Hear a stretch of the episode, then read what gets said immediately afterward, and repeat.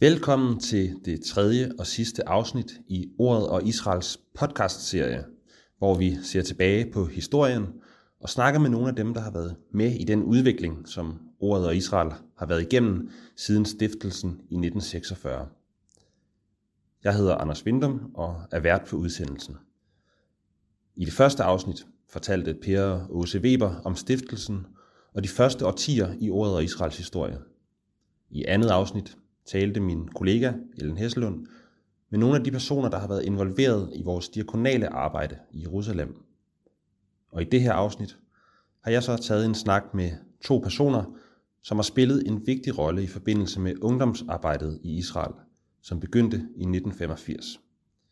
Et arbejde, der har udviklet sig til, at vi i dag kan tilbyde bibelundervisning og ture i Israel for rigtig mange forskellige målgrupper, ikke kun de unge.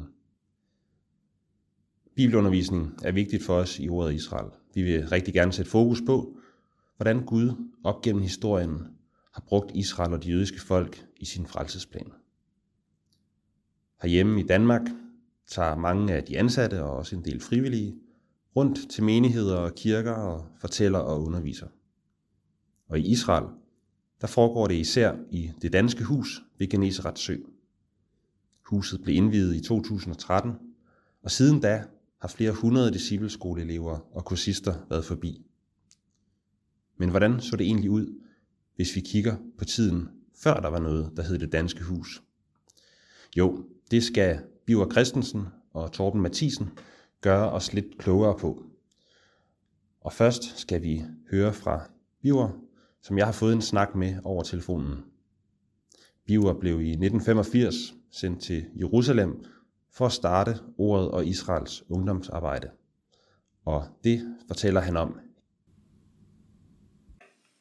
Biver, tak fordi du vil være med i vores podcast her og fortælle lidt om øh, din tid i Israel. Det er jeg rigtig glad for.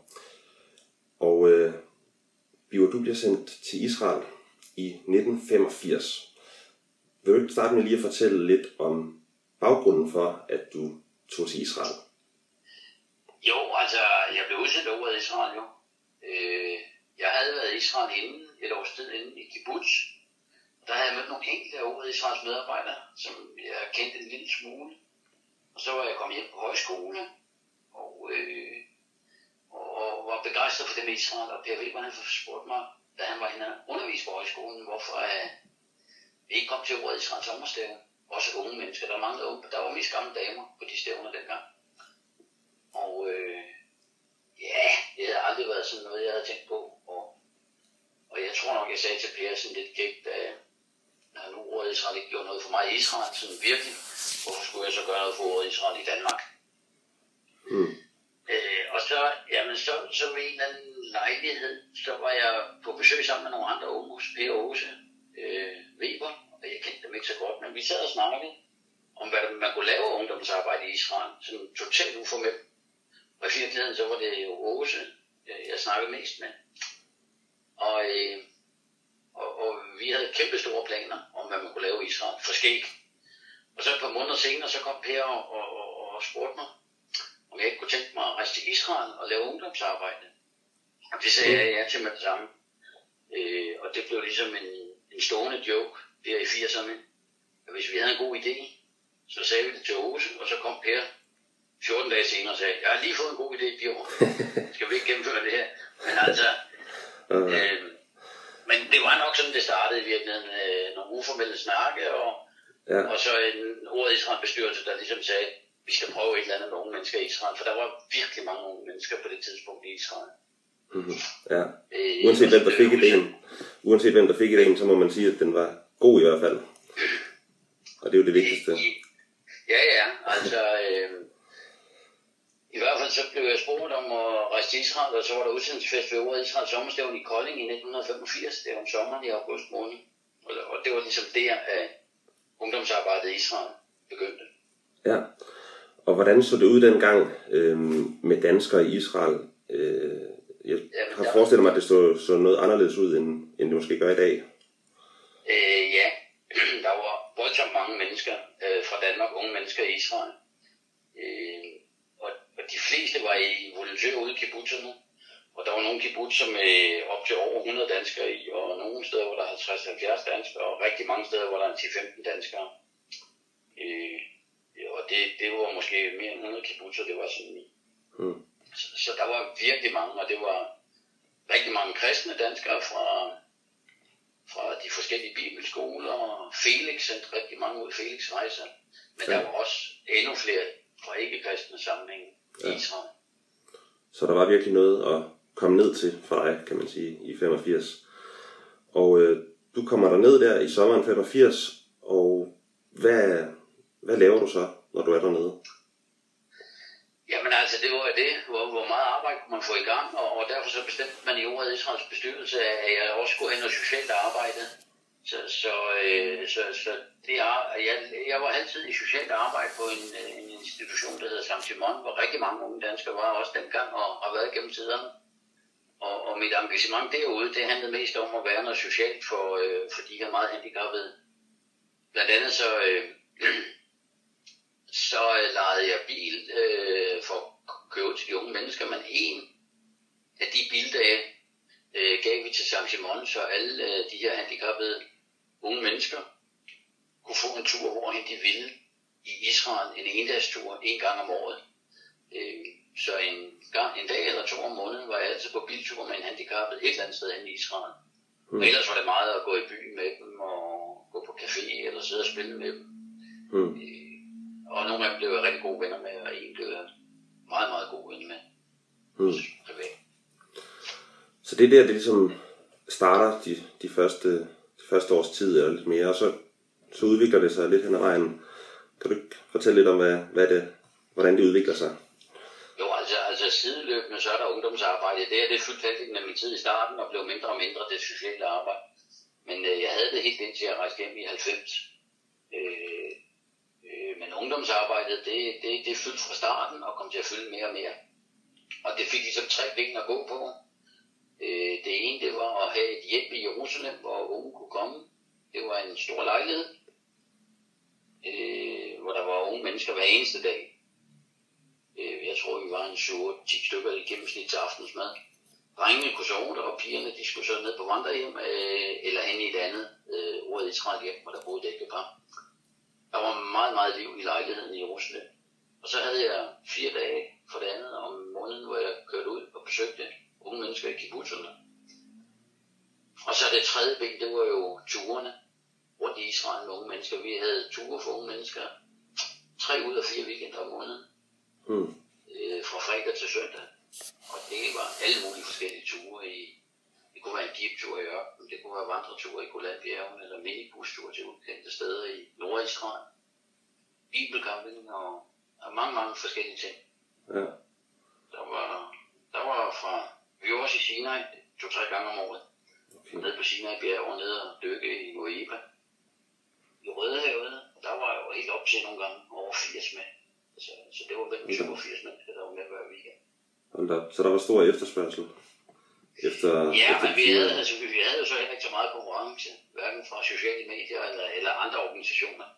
Mm-hmm. Øh, eller andre tilbud. Så, så vi var øh, et enligt, forholdsvis enligt, men særdeles godt tilbud. Ja, det må man sige. Der, der, der var et andet tilbud, hvor altså den sidste weekend hver måned lavede vi ikke ture, fordi der, der holdt øh, præsten i Jerusalem, Jerusalem weekend, som vi så plejede at deltage i. Okay. Ja.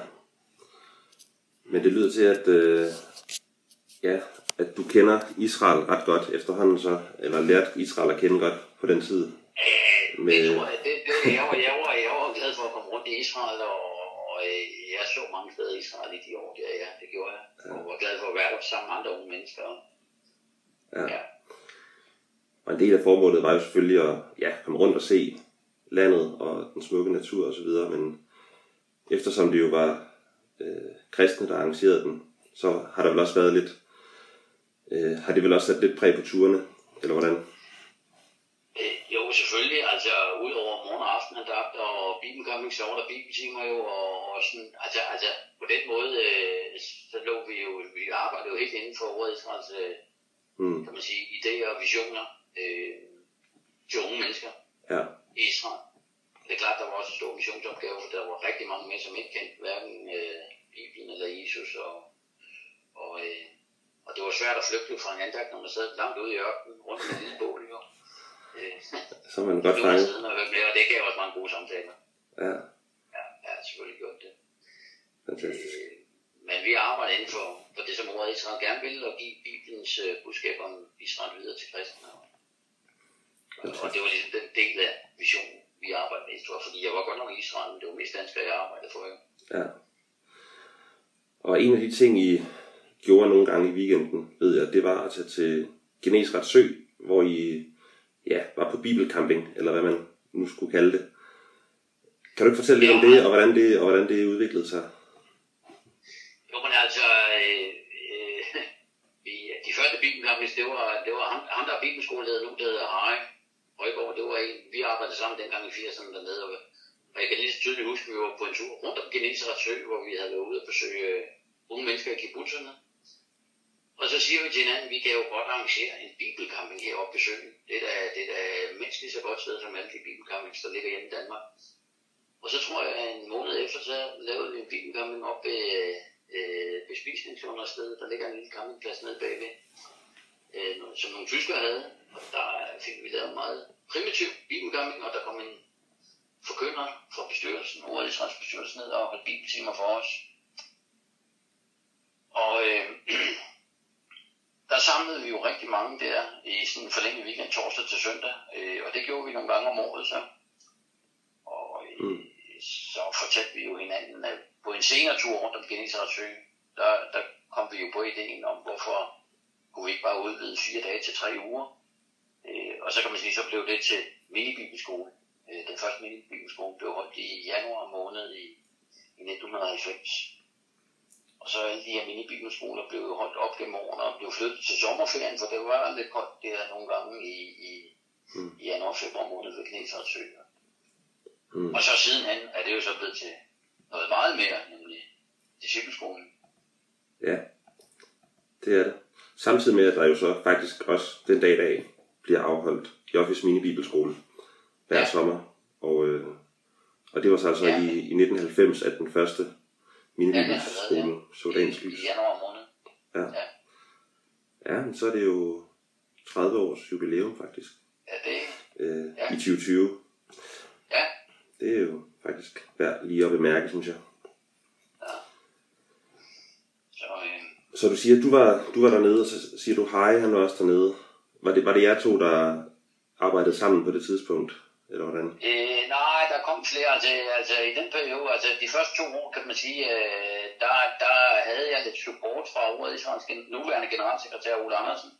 Fordi han læste, i, øh, han læste på universitetet i øh, Jerusalem øh, i forbindelse med hans uddannelse. Og ordet Israel, tror jeg nok, gav ham et stipendiat, der betød, at han kunne bo i den lejlighed, jeg også boede i. Så vi boede sammen. Og øh, han var selvfølgelig en kæmpe hjælp, også inden det arbejde, der han var med på mange af turene, og holdt også øh, bibeltimer og andagter for os indimellem. Så, så, så han var en del af det. Men da han rejste hjem i sommeren øh, 87, så, øh, så havde vi behov for, at der kom flere ned igen. Og der var så forskellige i løbet af de år der.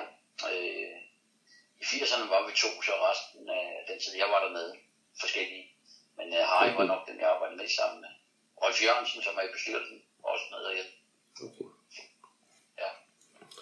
Ja. Der har været mange folk igennem, men øhm, Ja, det er spændende at høre, hvordan det, ja, hvordan ungdomsarbejdet jo sådan set startede dengang i 85, da du tog dig ned, og så har udviklet sig øh, gevaldigt, må man sige, øh, siden da.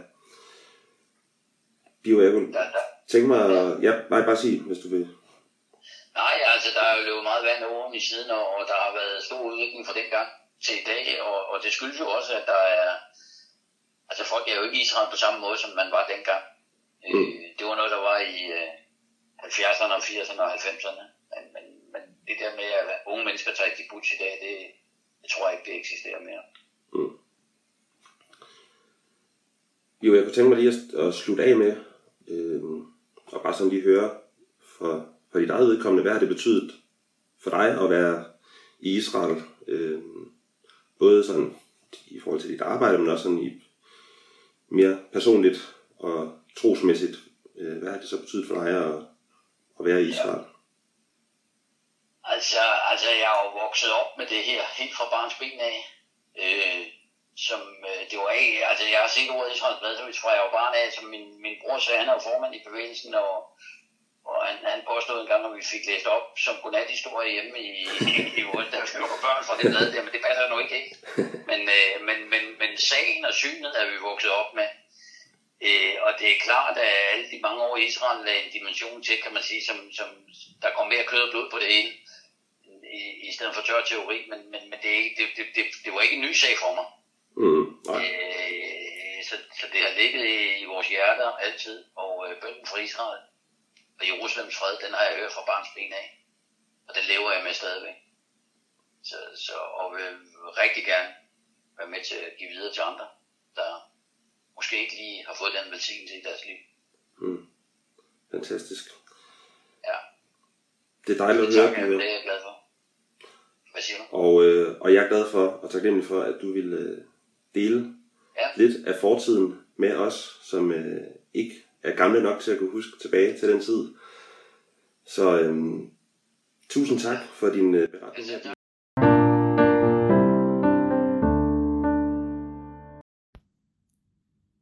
I løbet af 90'erne udviklede arbejdet sig. For eksempel lykkedes det i 1994 at købe en stor lejlighed i Jerusalem. Den fik navnet Joffi-huset og tilhører stadig ordet af Israel i dag. Og det er her vores unge volontører bor, når de er afsted. Dengang i 90'erne, da man købte det, fungerede det som et hjem, hvor unge danskere, der var i Israel, kunne komme forbi. Så det arbejde, som Biver havde begyndt i 1985, det fortsatte og udviklede sig.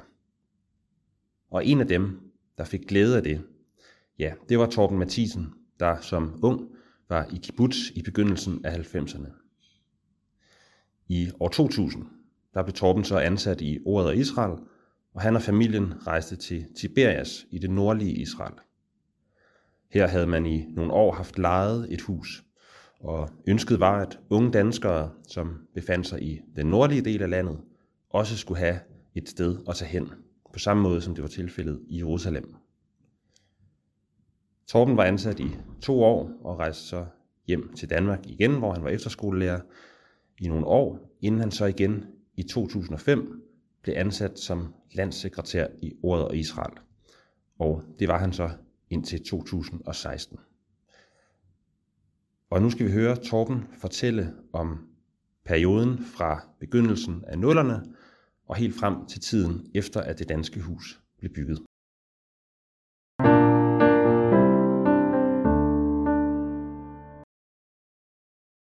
Hej og velkommen til dig, Torben Mathisen, og øh, tusind tak, fordi at du har lyst til at være med i vores lille podcast her. Jamen selv tak. Det har jeg glædet mig til. Torben, jeg er jo rigtig glad for, at du har lyst til at være med, øh, fordi du har jo været med i en stor del af den periode af ordet og Israels historie, hvor arbejdet med bibelundervisning og kurser i Israel, det sådan for alvor er kommet op at stå og har udviklet sig. Det var både i perioden 2000 til 2002, hvor du og familien boede i Tiberias, og så er det jo især perioden fra 2005 til 2016, hvor du var landssekretær. Og øh, ja, jeg blev selv ansat i 2015, så vi nåede jo lige at overlappe og være kollegaer i, i knap to år. Ja, det gjorde vi. Det var en god tid. Det er det også nu stadigvæk, men øh, det var også godt dengang. Torben, inden vi øh, dykker lidt mere ned i det og skal høre dig fortælle øh, om, om den periode her, så kunne jeg tænke mig lige at starte med bare sådan at spørge helt overordnet, øh, hvordan din interesse for Israel den sådan er opstået, og hvad det er ved Israel, der har optaget dig. Ja, altså det er sådan en historie, som jeg tror, der er en del, der kan, der kan det genkende til. Jeg fik øh, selv interesse for Israel som ret ung, altså som 19-årig. Og øh, min interesse, den blev vagt i forbindelse med et øh, ophold i en kibbutz i Israel øh, tilbage i 1990. Og øh, Jamen det var sådan en ting, som en del jo har gjort i løbet af 70'erne og 80'erne, og, og som stadigvæk også var noget, der sådan øh, øh var i gang der ved indgangen til 90'erne. Øh, man havde måske nok en fornemmelse af, at der var lidt færre, der gjorde det, men det var ligesom øh, stadigvæk noget, som en del gjorde, især hvis man gerne ville ud og rejse på en lidt billig måde. Og øh, det at komme derned, det var egentlig ikke noget, jeg sådan har gjort mig så mange tanker om på forhånd, bortset fra, at jeg synes, det lød spændende. Men så skete der jo et eller andet, der kom der ned. Øh, altså bare den der oplevelse af, at man lige pludselig ser et vejskilt mod Bethlehem, eller et vejskilt mod Jerusalem. Øh, det gør jo, at der er et eller andet, der sådan øh, rammer en et eller andet sted. Det er jo noget, der forbinder sig med nogle bibelhistorier, som næsten uanset hvilken baggrund man har, så, så kender man navnene Bethlehem og Jerusalem. Og, øh, og der tror jeg simpelthen, at den der fornemmelse af at, at stå der og, og vide, at hov, der er en historie, der går længere tilbage her, det, det gjorde et eller andet ved mig. Det var sådan en nysgerrighed. Øh, og jeg tror egentlig, at, at noget af det første, der så skete for mig, det var øh, den der oplevelse af, ja, geografien simpelthen. Hvordan, øh, hvordan forholder det sig egentlig mellem vejen fra Nazareth for eksempel til, til Jerusalem og til Bethlehem og, og nogle af alle de her fornemmelser, hvor man øh, ikke på forhånd havde så stor viden om, hvor langt er der egentlig fra det ene til det andet sted. Og, og lige pludselig så fandt man ud af, at det var i virkeligheden ikke så langt, og så alligevel, så var det måske lidt langt, hvis man skulle gå på vejene. Mm. Øh, så det var sådan noget, der, øh, der gjorde, at jeg, jeg fik en vis nysgerrighed. Og, og så kom der også bare det her spørgsmål op, øh, sådan hen ad vejen, mens jeg var i Israel, omkring, hvad er så Israels rolle i dag? Mm. Og hvad tænker du på, når du siger Israels rolle i dag? Jamen altså, jeg mødte jo faktisk dengang, jeg var i Israel dengang, ordet Israels arbejde, og øh, der kom nogle ungdomssekretærer ud og øh, fortalte lidt, der holdt et bibeltime, og øh, gjorde opmærksom på, at Gud har brugt Israel i historien, øh, helt konkret jo, i forbindelse med øh, Jesus, der bliver født i Israels folk og land, men jo også i en lidt større sammenhæng. Og, øh, og blev der gjort opmærksom på, at der er jo også nogle ting, som peger fremad, og som måske peger frem mod den tid, som vi lever i, og at Gud ikke er færdig med at bruge Israel.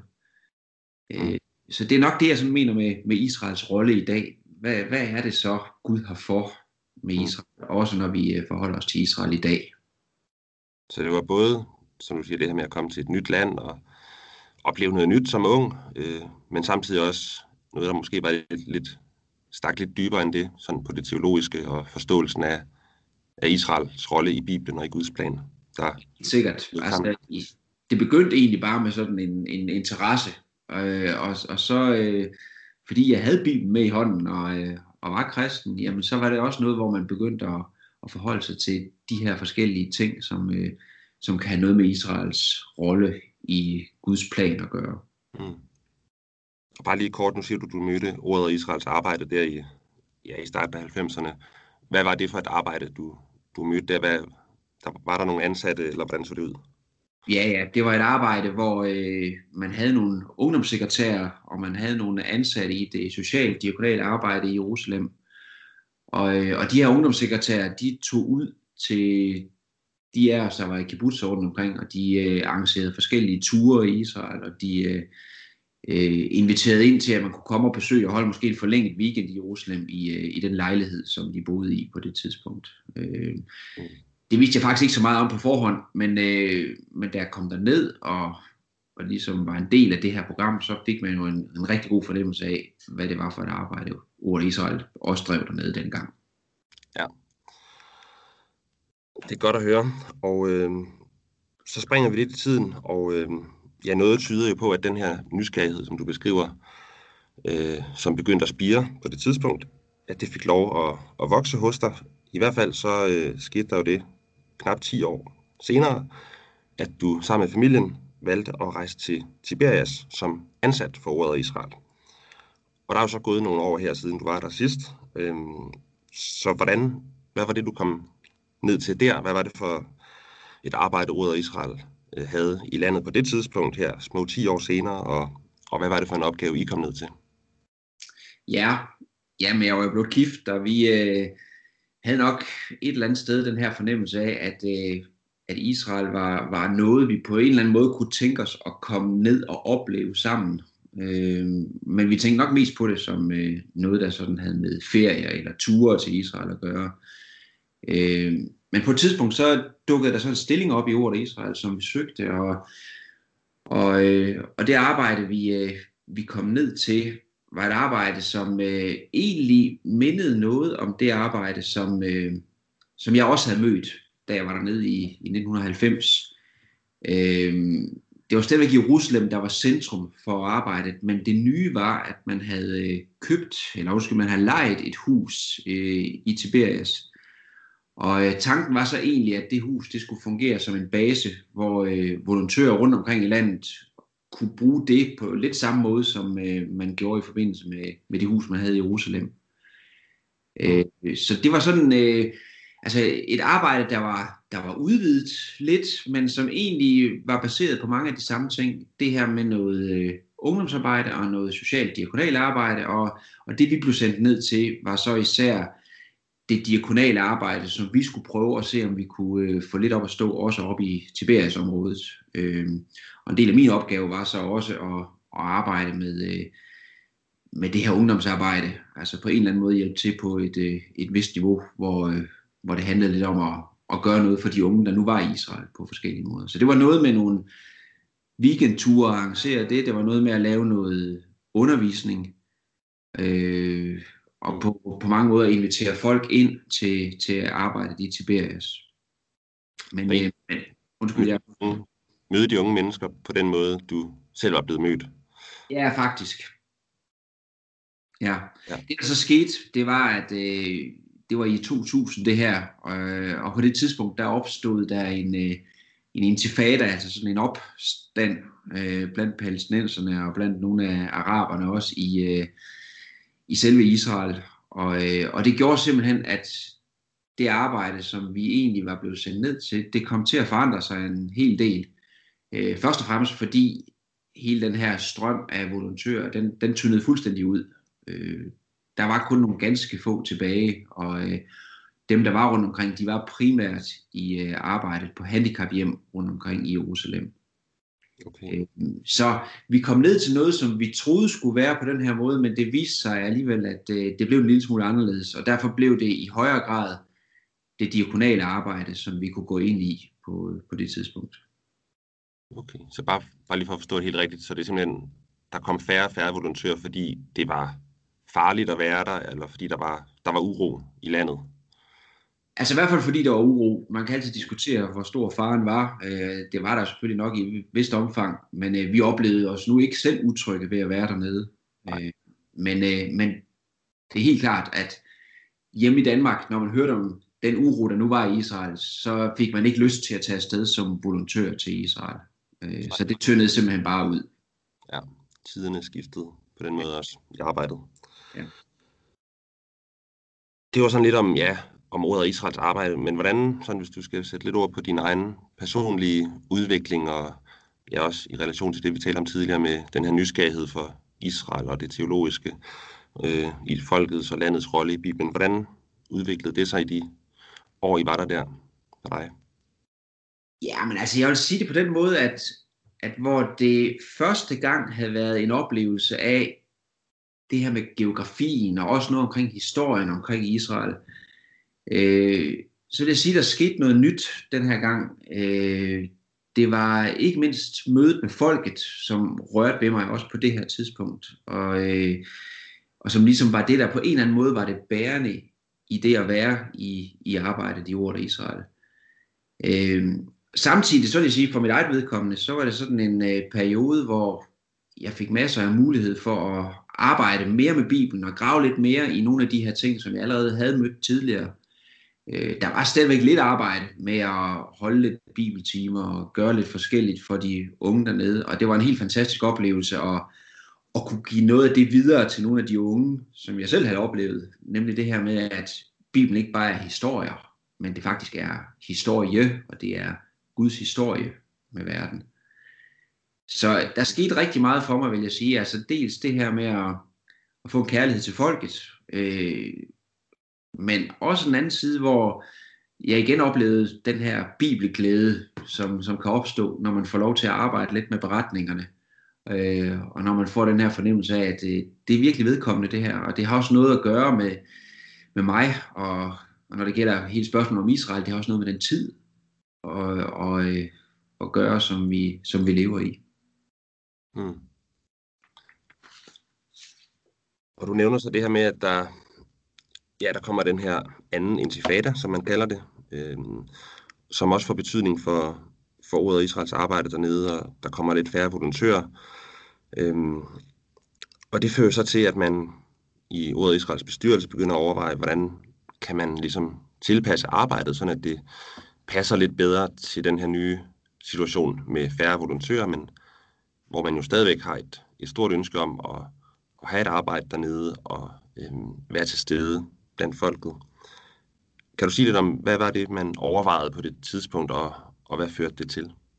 Ja, altså, ja vi havde jo en oplevelse af, at øh, vi havde en vis overkapacitet. Øh, der var nogle flere ting, vi godt kunne gøre. Øh, det handlede jo selvfølgelig først og fremmest om, at øh, der var et hus i Jerusalem. Vi havde lejet et hus i, i Tiberias, og, øh, og selvom vi godt kunne bo der som medarbejdere, så var det jo ikke det, der var tanken med de her huse. Det var nogle store huse, som var ment til at skulle bruges som øh, åbne hjem for unge danskere, der var på besøg. Mm. Og øh, der havde vi sådan en medarbejdersamling på et tidspunkt, hvor vi, øh, hvor vi havde lidt forskellige drømme om, hvad kunne man gøre, og øh, en af de ting, der, der kom op, det var tanken om at sige, jamen, kunne vi måske tænke på den måde, i hvert fald når det gælder arbejdet i Tiberias, at vi, øh, vi i stedet for bare at vente på, at der kommer nogle unge her til Israel, som vil komme og besøge os i husene, så selv være lidt aktiv og lidt opsøgende. Øh, og det arbejdede vi lidt videre med, og øh, vi endte faktisk med at skrive et brev til bestyrelsen og, øh, og foreslå, at man skulle lave en slags bibelskole i, øh, i Israel. Og det resulterede så i det, som øh, kom til at hedde Discipleskolen. Og øh, det første hold, det ankom i, i Tiberias i januar 2002. Øh, og det var så et hold, som, øh, som jeg ledte dengang, øh, og som i virkeligheden var begyndelsen på det koncept, som også kører i dag. Altså en underviser hver uge. Vi havde så valgt dengang, at der var plads til 12 elever, det synes vi jo passede meget godt, ligesom antallet af disciple. Der var 12 elever, der blev undervist en gang ved bredden af Genesrets sø, og det var der igen. Det blev ligesom omdrejningspunktet for den måde, vi kommunikerede om det på. Øhm, og så endte det simpelthen med, at vi, øh, vi faktisk fik lov til at låne en lejlighed, som øh, nogle mennesker fra menigheden PNL i Tiberias havde. Her kunne vi ligesom prøve det af, og, øh, og have de her unge til at bo. Og øh, så skete der så det, at til efteråret, altså da det andet hold skulle køre, så flyttede vi op til det hus, hvor, øh, hvor Ordet Israel havde lejet et hus op i den øvre del af, af Tiberias. Men vi begyndte altså i en lejlighed, som øh, menigheden kvitt og frit stillet til rådighed for os. Øh, og så allerede fra, fra det næste hold, så blev det den base, som kom til at, at være stedet for de næste mange hold. Øh, men stadigvæk i det lejede hus, som ordet Israel havde. Ja. Så det, man kan sige, det blev prøvet lidt af der i det første halve år, hvor du så var leder for holdet. Øhm, og det var, var det bare succes fra første fløjt, og, eller hvordan? Det, det lyder til, at det bare gik glat fra, fra dag et nærmest. Jamen det gjorde det faktisk også. Altså selvfølgelig var der rigtig meget arbejde med at få alle de praktiske ting op at køre sådan et sted, og få sørget for, at der var undervisningsbord, og der var øh, senge på alle værelser, og der var alt det her med rutinerne, hvordan får man det bygget op. Men det var så en opgave, som vi hjalp hinanden med som medarbejdere dernede øh, på forhånd. Og da vi så oplevede, at de her 12 unge, de ret hurtigt meldte sig til, og vi ligesom gik i gang, så kørte det egentlig rimelig godt derfra. Altså der har selvfølgelig skulle laves en del justeringer siden i undervisningsplaner og i de praktiske udformninger af, af forskellige rutiner. Men, men faktisk så må jeg bare sige, at øh, det kørte rigtig godt med det første hold. Det var, det var faktisk sådan en, øh, en oplevelse af, at wait, det her det holder, og det kan vi, øh, det kan vi altså gøre igen. Og det var også derfor, at, at frimodigheden var til at, at køre videre, da vi så kom til efteråret. Ja, det er jo dejligt. Og øhm, lyder til at være ja, være det helt rigtige skridt på det rigtige tidspunkt, også i forhold til den situation, du beskriver der med øh, færre unge, der tager derned på egen hånd og er volontører, men at, at, at Rådet Israel så kunne tilbyde øh, et hjem til dem simpelthen, øh, og en bibelskole i Israel. Øhm, ja, bare sådan lige helt kort, øh, hvor, hvor lang tid var man afsted på discipleskolen der? Øh, er, det, er det lidt, lidt som i dag? Øh. Ja, men det er faktisk ligesom i dag. Det var de der cirka tre måneder. Øh, så selve rammen mindede faktisk øh, til forveksling om det, som vi kender i dag. Ja. Men Torben, du, ja, du og familien, I rejser så hjem til Danmark øh, et par år efter der i sommeren 2002, øh, og du bliver ansat på øh, Djurslands Efterskole, og er der i tre år, men så allerede i 2005, så vender du så tilbage. Godt nok ikke til Israel, men til ordet af Israel. Du bliver jo ansat som landssekretær, efter at Åsa Per Weber stopper på det tidspunkt. Og øhm, du har så været lidt væk fra det i de tre år, kan man sige. Øhm, hvad var det så for et sted, du vendte tilbage til? Var der sket en yderligere udvikling i den periode? Ja, det var der faktisk. Altså, nu var jeg ikke helt væk fra det. Øh, da jeg kom tilbage til Danmark, øh, blev jeg faktisk spurgt om dels at være med i bestyrelsen, og øh, dels at stå for bookningen af undervisere til discipleskolen. Så jeg har ligesom fulgt discipleskolen rigtig meget i, øh, i de her mellemliggende år. Øh, og derfor havde jeg også en, en god fornemmelse af, hvad var der i øvrigt sket i arbejdet. Øh, og, og der må man sige, at den udvikling, som har været i gang i lang tid, og som så virkelig tog fart i forbindelse med det her med intifadaen, nemlig det her med, at der var færre unge danskere, som af sig selv kom til Israel, den, øh, den fortsatte egentlig. Der var stadigvæk unge, som kom til Jerusalem, og som øh, især prøvede at være volontører rundt omkring på handicaphjem og institutioner i Jerusalem. Øh, men alt det her, det har gjort, at man øh, i Jorda Israel også var begyndt at overveje, jamen skulle vi også tænke nyt om arbejdet i Jerusalem? Øh, og igen, så skete der noget, tror jeg nok, sådan lidt på initiativ fra nogle af medarbejderne i Israel. Øh, øh, nemlig, at man, øh, man tænkte, jamen måske kan vi gøre lidt ligesom i den nordlige del af Israel, at vi i stedet for bare at vente på, at der kommer unge volontører til os, så går vi selv ud og finder nogle volontører, som vi involverer i forskellige projekter. Øh, og det var sådan set det, der var opstarten til Yad Valef-arbejdet. Altså det her arbejde, som vi i dag kender som et arbejde, hvor, øh, hvor man har nogle egne volontører i jord Israel, som tager ud til forskellige opgaver i Jerusalem. Mm. Tanken var ikke, at øh, det så skulle gå i stedet for, at andre unge volontører i Israel kunne komme til ordet Israels hus i Jerusalem, men at de to ting kunne eksistere ved siden af hinanden. Øh, og det blev faktisk også en, øh, en ret stor succes ret hurtigt. Øh, jeg tror, der var mange unge, som fandt det øh, godt i sådan en lidt usikker tid måske, og, øh, at være inden for rammerne af, af det, som ordet Israel kunne tilbyde. Øh, mm. Så har man i hvert fald en fornemmelse af, at man kom ned til et arbejde, hvor man vidste, der var nogle, øh, nogle danske ledere af det her arbejde, som, øh, som man kunne være trygge ved, og som øh, vidste, hvordan forholdene var i Israel. Øh, så det var sådan set det, der, der skete i de her tre år, øh, op til jeg så blev ansat som landssekretær. Ja. Og ja, ligesom discipleskolen, øh, dem der følger ordet af Israels arbejde i dag, de, de kan jo ikke undgå at høre om discipleskolen, og på samme måde kan de heller ikke undgå at høre om, om Yad Valef, så man kan sige, de, den relativt korte periode derfra, øh, starten af nullerne der, er det sådan set både ja, discipleskolen og Yad Valef, der, der bliver etableret nogenlunde samtidig der, og, og begge dele eksisterer jo stadigvæk i dag. Så det har jo, kan man jo sige, det har, det har været en afgørende periode i ordet Israels historie. Ja, og så skete der jo det oven i det hele, at, øh, at der var nogle øh, seniorer rundt omkring, som tænkte, hov, det der koncept, det kunne vi da også godt se os selv i. Øh, og, og det blev jo så starten på, at øh, Yad Valef-arbejdet det også fik en gren, som, øh, som rummede det her, man lige pludselig sendte seniorvolontører afsted til, til Israel. Mm. Ja, og det er jo også i den grad noget, vi, vi kender til i dag, så det er jo øh, ja, spændende at høre om den her periode, hvor det, det arbejde, vi kender i dag, det, det begyndte. Øhm, først med, med arbejdet i det nordlige, Buria, eller i Tiberias, som tager nogle store skridt, og så øh, senere følger Jerusalem med og kan man sige, kopierer den model, man har der. Øhm, og med fuldt hold, både i Yad Valev-arbejdet og på discipleskolen øh, fra starten af. Øhm, Torben, nu kan jeg godt tænke mig at lige vende lidt tilbage til, nu har vi lige været omkring Jerusalem, så nu tager vi lige nordpå en tur igen. Øhm, fordi discipleskolen er jo så, øh, har nogle år på banen på det her tidspunkt, øh, hvor du bliver ansat som landsekretær og sådan ved at være godt etableret i Tiberias.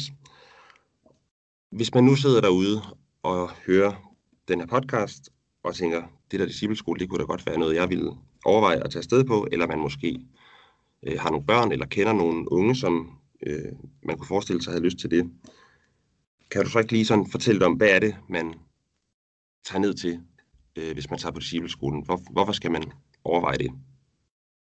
Jamen det skal man jo helt klart overveje, fordi det man får på discipleskolen, det er simpelthen rigtig god og gedigen bibelundervisning. Øh, og det er jo en bibelundervisning, som har den her kæmpe styrke, at det, det kan kombineres med, at man kommer ud og oplever nogle af de rammer, som har været for de her forskellige bibelske beretninger. Det her, som vi plejer at kalde for undervisning on location, altså undervisning på stedet, øh, det er bare sådan et særkende og noget helt unikt ved, øh, ved discipleskolen. Og det er også noget af det, tror jeg, som er med til, at, øh, at discipleskolen i, i mange år nu har formået at, at sprede noget bibelglæde, både blandt unge og også andre grupper, som er kommet derned i, øh, i måske lidt kortere perioder. Øhm, og så skal man overveje det, fordi det er en lidt anderledes bibelskole. Der kommer en ny underviser hver uge, som øh, virkelig har noget, som han eller hun brænder for, og som øh, som man så får lov til at sidde og suge af i en uges tid. Og så skal man være indstillet på, at øh, ugen efter, så er det så noget helt andet, vi skal have fat på. Så det er typisk sådan noget med, at man øh, mm. kan en uge om romerbrevet, og så i næste uge, så kan vi have fat i, øh, i Segels bog eller et eller andet. Mm. Øh, og så synes jeg også, at noget af det, som discipleskolen kan, det er at, øh, at give en mulighed for at ikke bare møde Israels land, men også at møde Israels folk. Øh, en af de ting, som faktisk lige fra begyndelsen var, øh, var med i programmet for discipleskolen, det var, at man øh, var ude i forskellige opgaver. Okay. Diakonalt arbejde, typisk nogle ting, som vi, øh, vi fik forbindelser med igennem PNL-menigheden, altså den lokale store menighed oppe i, øh, i, øh, i nærheden af Tiberias. Øh, og det gjorde altså, at man kom ud og øh, på en eller anden måde møder nogle mennesker, enten nogen fra den messianske menighed, eller også andre folk, som øh, øh, på en eller anden måde er naboer, eller nogen vi kan gøre noget for og det synes jeg også er øh, noget ret fantastisk ved discipleskolen, at man, øh, man får lov at få den her del med i det. Ja. Så man ikke bare sidder inde i klasselokalet hele tiden, men man for det første, ja, som du siger, kommer ud på en location-undervisning, hvor man øh, tager rundt i nabolaget Galilea, som jo er scenen for mange af de bibelske beretninger, men også kommer ud og møder de lokale og møder de jødiske folk, som jo, øh, ja, som jo bor øh, rundt omkring, når man er øh, i Tiberias, eller Buria, som det så er blevet til senere. Ja, Tom, du nævner det her med, du nævner det her med, at, at det er en ny underviser, der kommer ned hver uge. Så, altså, der er jo et, et lederpar selvfølgelig, et dansk lederpar, som, som er der og leder arbejdet, men så, ja, så kommer der jo nye undervisere ned hver uge, og det er jo ikke folk, som ordet og Israel har ansat til at tage ned. Det er simpelthen folk, der frivilligt hiver en uge ud af kalenderen og tager til Israel for at bruge en øh, uge på undervis. Og det var jo, en, som du siger, både før du blev ansat, men også efter du blev ansat, en del af dine opgaver at finde folk til det. Og jeg tænker, var det, var det ikke en svær opgave at, at få folk til at bruge en hel uges ferie på at ja, tage på arbejde? altså det korte svar på det, Anders, det er faktisk nej. Altså det var faktisk ikke svært. Øh, det var faktisk noget det, vi var lidt bekymret for i begyndelsen øh, da vi øh, tænkte på det her koncept med, at der kommer en ny underviser ned hver uge, kan vi blive ved med at finde nogen, der vil melde sig til den her opgave. Men det må vi bare sige, det har der, det har der været. Øh, og jeg tror simpelthen, at noget af forklaringen er, at øh, der er nogle undervisere rundt omkring i Danmark, som virkelig brænder for at komme ned og have med nogle unge at gøre. Og som måske også bruger sådan en uge som en, øh, en slags fordybelsesuge, hvor det de forbereder sig til og med det er noget, de også kan bruge i andre sammenhænge. Og så tror jeg også, at der er nogen, der bare har en oplevelse ved at komme derned, øh, og føler sig velsignet ved at være en del af, af det. Så, øh, så faktisk, det har ikke været svært at mm. finde mm. undervisere, i hvert fald ikke i den tid, jeg har været med til det. Nej, og jeg, og jeg har da indtryk af, at vi stadigvæk får sendt nogen afsted hver uge i hvert fald, når det er. Øh, så, så det lykkes der stadigvæk i hvert fald at få folk til at tage ned. Og det er jo ikke nogen hemmelighed, at ja, discipleskolen i Tiberias, hvor der var 12 elever, blev en stor succes, og der har været ja, mange hold afsted i årenes løb, og også været ventelister. Og øhm, samtidig så har der også været en større og større efterspørgsel fra mange andre aldersgrupper end lige de unge, som discipleskolen jo henvender sig til. Andre grupper, som også gerne vil til Israel og opleve den her bibelundervisning on location, som du nævner. Og nu springer vi lige lidt i tiden igen, fordi i 2013, der bliver der taget endnu et meget stort skridt, fordi her kan man nemlig indvige det, der hedder det danske hus, som ligger i den lille by Poria, som ligger ikke så langt fra Tiberias, også ved Genesaret sø i det nordlige Israel. Og det danske hus, det er så det, der i dag danner rammen om discipleskolen, som er stadigvæk to hold om året af tre måneder. Men derudover er der også en masse andre aktiviteter i huset. Kortere kurser for forskellige målgrupper. Øhm, sådan at det altså i dag er øh, alle mulige forskellige, der har mulighed for at komme afsted og, øh, og opleve Israel og få bibelundervisning on location.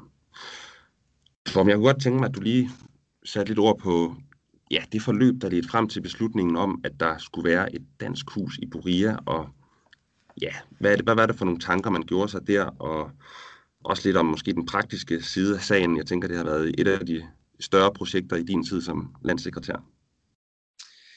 Ja, altså faktisk så var det sådan, at øh, man ret tidligt begyndte at overveje, om vi havde brug for et andet sted at være, end der, hvor vi begyndte. Altså vi var i først den lejlighed, og så røg vi op i Ordet Israels eget lejet hus.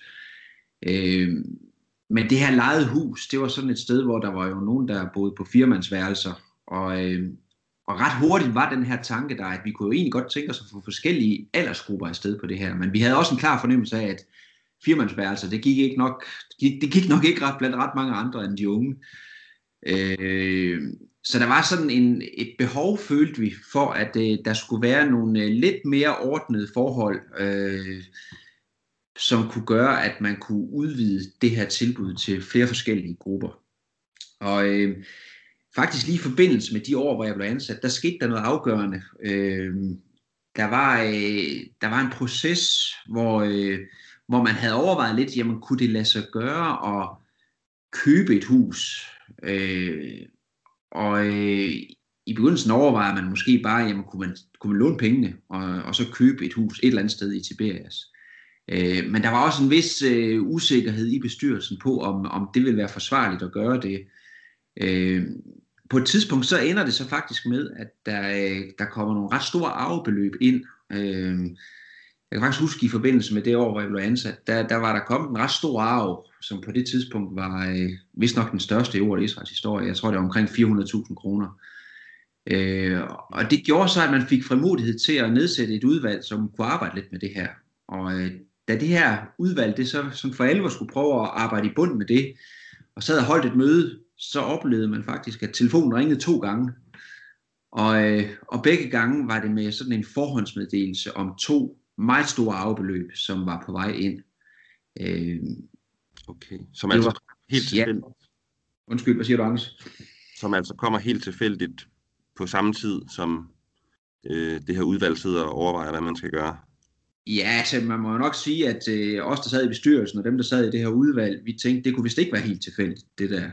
Mm. Øh, det var et afbeløb på, som jeg husker, det er 1 million, og og et andet afbeløb på, på 3,8 millioner. Så det var jo bare fuldstændig uhørt i forhold til det, som øh, man tidligere havde oplevet, når det havde med arv at gøre. Og der er ingen tvivl om, at, øh, at den der oplevelse og det, der skete på det møde, det gav en kæmpe frimodighed i, øh, i hele ordet Israels bestyrelse til at sige, okay, vi har fat i et eller andet her, og vi tror faktisk på, at øh, det er mere end os selv, der bare har nogle tanker om det her. Vi tror faktisk også, at Gud han, øh, han tænker noget om det her. Og det blev så begyndelsen til en, øh, en længere proces, hvor man, øh, prøvede at kigge på huse, men hvor man endte med at købe en grund, og øh, efter mange genvordigheder, så lykkedes det faktisk også at få bygget et hus der, og, og det betød, at, øh, at huset det så stod klar til indvielse, indvielse i, i 2013. Og det må man sige, den dag, det var en stor dag for alle i ordet Israel, som havde øh, fulgt det her, og som havde øh, været med i alt det her.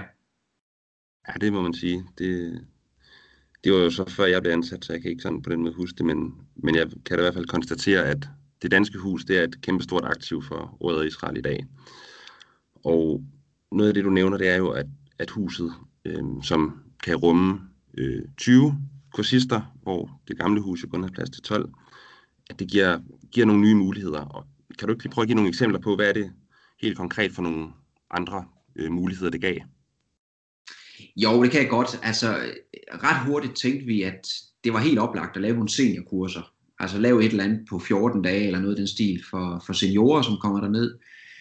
Øh, men tanken var også, at man kunne øh, lave nogle ret målrettede kurser på nogle andre grupper. For eksempel så øh, var jeg med til på et tidspunkt at lave et kursus for kristendomslærere, som øh, kom ned og, og fik en eller anden særlig oplevelse af undervisning i, øh, i Israel, som, som kunne knytte til ved, til den undervisning, som de nu havde rundt omkring. Øh, og på den måde har vi egentlig haft mange forskellige målgrupper dernede, øh, som, øh, som vi så har kunne designe nogle, nogle undervisningsforløb til, alt efter hvad, hvad det var for en målgruppe, som kom. Ja. Og Torben, jeg kan huske, at første gang jeg selv var i det danske hus, det var et halvt års tid efter jeg var blevet ansat i 2015, hvor jeg havde fået lov til at komme med på slag på dig. Du skulle ned og undervise i Johannes åbenbaring i en uge, og, øh, og jeg var så med både for at opleve det at undervise og for at se det danske hus. Og øh, ja, det var jo et, en stor oplevelse for mig at, at være med der. Øh, du har jo været der en del flere gange, end jeg har, så jeg kunne tænke mig at spørge dig om, hvis du sådan tænker tilbage på de gange, du har været i det danske hus, om der er nogle særlig gode minder derfra, og hvad du sådan selv personligt forbinder med det sted. Mhm. Ja, altså jeg må sige, den, den helt store oplevelse, når man får lov til at komme ned og undervise på discipleskolen, det er, at øh, man får lov til at se en glød i øjnene på elever og kursister. Altså man oplever en helt enorm motivation for at dykke ned i Bibelen, når man, når man sidder lige der i de omgivelser. Øh, og når man er ude på en tur, hvor man kan pege geografien ud fra en eller anden begivenhed, og, øh, og kan måske også få øje på en lille detalje i teksten, som man ikke øh, tidligere har set, men hvor der er et eller andet, som geografien kaster lys over, det synes jeg bare er en helt fantastisk oplevelse at stå og, og få lov til at være en del af det. Mm. Og, øh, og så har jeg selv sådan en oplevelse, hvor, øh, hvor jeg tænker, at øh, når man står ved bredden af Genesrets sø, øh, særligt nede omkring det område, som vi kalder Peters sted, altså stedet for, øh, for både Peters kaldelse første gang, og også for hans genoprettelse. Øh, det at stå og høre den beretning der, og, øh, og spejle sig selv ind i den, det må jeg bare sige, at øh, det er for min egen del måske mit favoritsted i Israel, men det er måske også mit favoritsted at få lov til at, at dele noget med, øh, med nogle unge eller nogle kursister. Hmm. Ja, det, det er et af, af mange rigtig dejlige steder, og ja, jo et sted, som man nemt og hurtigt kan køre hen til, når man er i det danske hus. Øhm, Torben, vi, vi nærmer os afslutningen på vores snak her, og øhm, nu kunne jeg tænke mig, at vi her til sidst lige springer frem til, til i dag, hvor du jo så i nogle år efterhånden ikke har været ansat i ordet Israel. Og øhm, så er det jo nogle gange sådan, at når man så kommer lidt mere øh, på afstand af noget, så kan man nogle gange se det i et lidt andet lys, og øh, man kan sådan danne sig et, et samlet indtryk af noget, man har stået midt i. Så derfor kunne jeg tænke mig at høre dig her til sidst, når du sådan, ja, lidt fra sidelinjen måske i dag, ser tilbage på, på hele den her lange periode, vi har snakket om. Hvad er det så, der står tilbage for dig, øh, når du kigger på den ja, lange periode på 20-25 år? Jamen altså, det er faktisk ikke så svært, Anders. Jeg vil sige, det der står tilbage, både når jeg ser på ordet Israels arbejde, og også når jeg ser på mit eget liv, det er, at, øh, at Gud, han er trofast, og, øh, og han leder vores skridt, og, øh, og det synes jeg også, man har fået lov til at opleve på, på mange konkrete måder, øh, også i ordet Israel. Øh, og nogle gange så, så sker det sådan lidt ud af, af nogle mærkelige øh, situationer og nogle lidt tilfældige ting, tænker man. Og så alligevel, når man så kommer på den anden side, så tænker man, okay, der var en finger med i spillet her. Øh, og, øh, og det er jo også det, der i virkeligheden er historien med, med Israels folk. At, øh, at Gud er trofast, også over for sit ejendomsfolk, og, øh, og han handler fortsat med dem. Og, øh, og det er derfor, det stadigvæk er enormt vigtigt og enormt spændende at, øh, at følge det, som Gud han gør, også i dag. Mm. Torben, det har været virkelig opmuntrende og spændende at, at høre dine fortællinger her, og ja, også øh, det sidste, du siger her med, at, at der har været en finger med i spillet, og, og tingene virkelig er blevet lagt til rette, og der er blevet taget nogle skridt og sket nogle ting, øh, som har passet i tiden. Øh, det har været utrolig opmuntrende at, at høre øh, og få det overblik, som du har givet her. Øh, og også høre din personlige øh, beretning. Øh. Så det vil jeg gerne sige dig tusind tak for, at du ville dele med os. Og øh, tak. være med på en lille nostalgisk rejse her. Ja, det er jo lidt nostalgisk, men samtidig også fantastisk lige at få lov til at, at kigge tilbage på nogle af de her ting. Så tak for anledningen, Anders.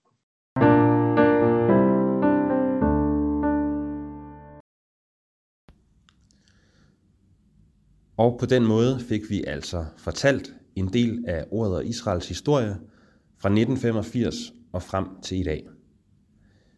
Hvis du ikke har fået hørt de to første udsendelser om ordet og Israels historie, ja, så ligger de og venter på dig på vores podcastkanal, hvor du også kan finde mange andre spændende udsendelser.